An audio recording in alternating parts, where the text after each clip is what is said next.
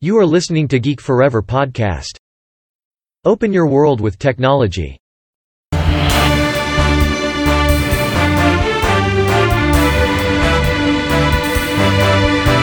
This is Geek Daily.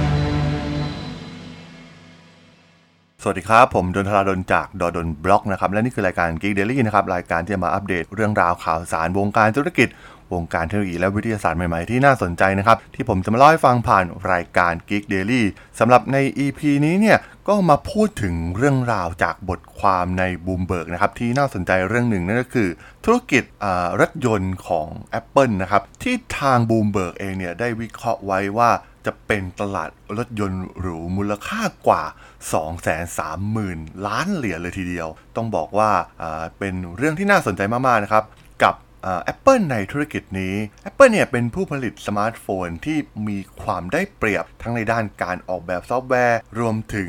เรื่องของแบตเตอรี่ ซึ่งแน่นอนครับว่าข้อดีเหล่านี้เนี่ยจะนำไปสู่รถยนต์ที่มีคุณภาพมากของ Apple ในอนาคต ซึ่งหาก Apple จะประสบความสำเร็จในตลาดรถยนต์เนี่ยต้องกำหนดเป้าหมายไปที่ตลาดรถยนต์หรูนะครับซึ่งเป็นตลาดเดียวกับอย่างแบรนด์อย่าง Mercedes-Benz หรือ BMW นะครับที่ทำตลาด รถยนต์หรูต้องบอกว่าเรื่องของข่าวที่ Apple เนี่ยจะผลิตรถยนต์เนี่ยมีมานานแล้วนะครับ โดยโครงการดังกล่าวเนี่ยได้เริ่มต้นในปี 2014 ซึ่งต้องบอกว่า Apple เนี่ยพบกับความผิดพลาดมากมาย และมีการปลดพนักงงานไปหลายร้อยคนนะครับในช่วงหลายปีที่ผ่านมา เนื่องจากต้นทุนที่มีขนาดที่เพิ่มขึ้น และก็การโฟกัสนะครับที่เปลี่ยนจากรถยนต์ไฟฟ้า ไปสู่การโฟกัสในเทคโนโลยีขับเคลื่อนแบบอัตโนมัติมากกว่าเดิมนั่นเองนะครับซึ่ง ถือว่าเป็นความท้าทายอย่างหนึ่งนะครับของ CEO อย่างทิมคุกที่ต้องเข้าสู่ตลาดนี้ และแน่นอนครับมันคงไม่สามารถทำกำไรได้เหมือนกับตลาดมือถือสมาร์ทโฟนที่ Apple ครอบครองทุกอย่างแบบเบ็ดเสร็จ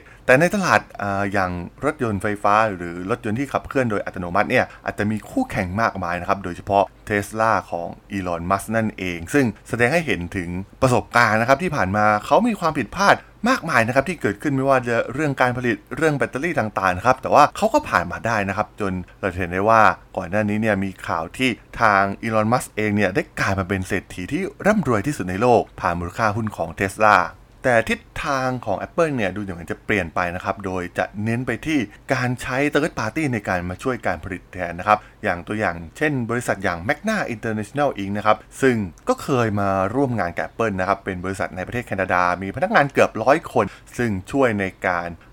สร้างเทคโนโลยีทางด้านวิศวกรรมทางด้านรถยนต์นั่นเอง แต่ว่ามันก็ยังไม่ออกมาเป็นผลเป็นรูปเป็นร่างนะครับสำหรับรถยนต์ในอนาคตของ Apple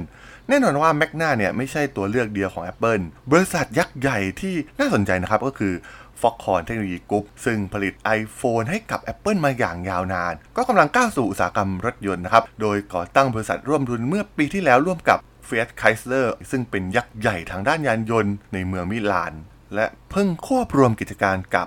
PSA Group ของฝรั่งเศสนะครับ ซึ่งต้องบอกว่าพวกเขาก็เป็นผู้ผลิตรถยนต์ที่มีชื่อเสียงที่จะมาช่วย Apple ได้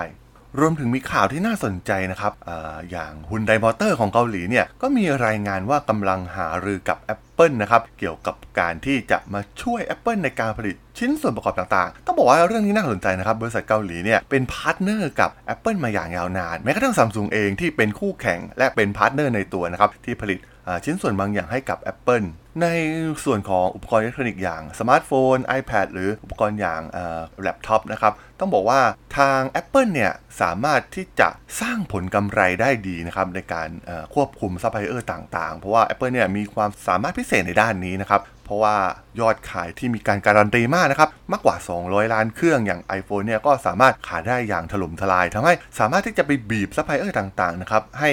ลดราคาแล้วก็สร้างกำไรให้กับ Apple ได้ แต่ว่าตลาดของรถยนต์เนี่ยมันแตกต่างกันนะครับ ซึ่งตลาดมันไม่ได้มีขนาดใหญ่ขนาดนั้น และก็มีคู่แข่งมากด้วย มันทำให้ Apple เนี่ยไม่สามารถที่จะสร้างรถที่มีกำไรในระดับเดียวกับที่เขาทำในตลาดสมาร์ทโฟนได้ ซึ่งทิศทางใหม่ของ Apple เนี่ยก็จะเป็นการร่วมมือกับ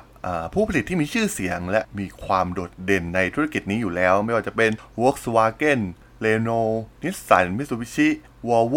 หรือบริษัทแม่ของจีนอย่างจีลี่นั่นเองนะครับ ก็จะคล้ายๆกับ รูปแบบของการผลิต iPhone นั่นเองนะครับ มีชิ้นส่วนต่างๆ มากมาย แล้วก็ Apple เนี่ยจะคงเทคโนโลยีบางอย่างไว้กับตัวเอง แต่ว่ามันเป็นความท้าทายในเรื่องของการสร้างกำไรนะครับ เพราะว่ากำไรอาจจะไม่มากเหมือนกับที่ขายอุปกรณ์อิเล็กทรอนิกส์อื่นๆ มีข้อมูลนี้น่าสนใจนะครับเอริกโนเบิลประธานที่ปรึกษาด้านยานยนต์ของ CarLab เนี่ยได้กล่าวถึงอัตรากำไรจากการผลิตรถยนต์นั้น น้อยกว่า iPhone อยู่แล้วนะครับ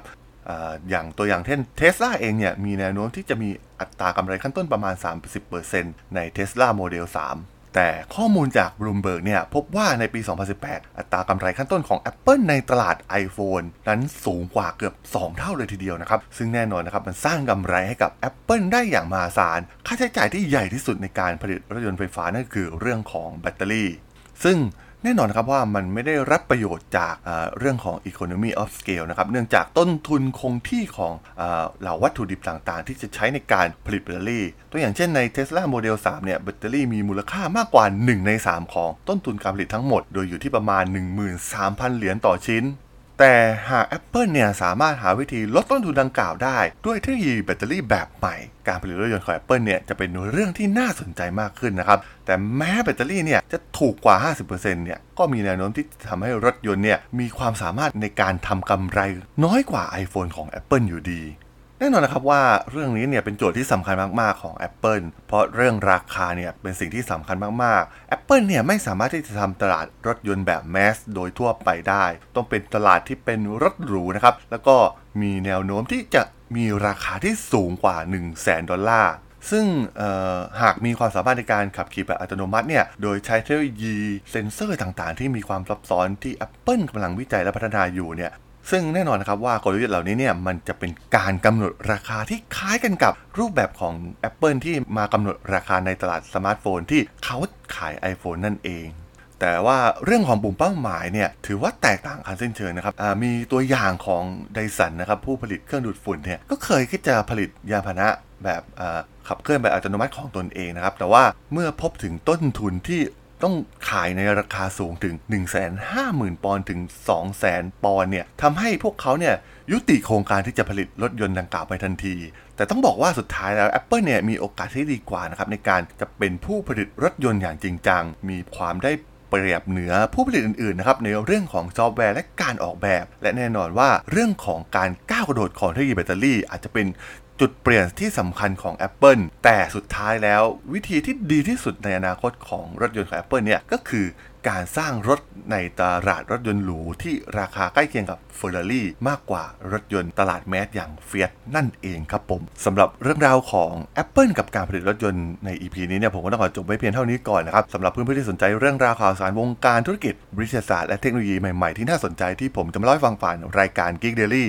ก็สามารถติดตามกันได้นะครับ ทางช่อง Geek Forever Podcast ตอนนี้มีอยู่ในแพลตฟอร์มหลักทั้ง Podbean Apple Podcast Google Podcast Spotify YouTube แล้วก็จะมีการอัปโหลดลงแพลตฟอร์ม Blockdit ในทุกตอนอยู่แล้วด้วยนะครับ ถ้าอย่างไรก็ฝากกด Follow ฝากกด Subscribe กันด้วยนะครับ แล้วก็ยังมีช่องทางนึงในส่วนของ Line แอดที่ t h a r a d o n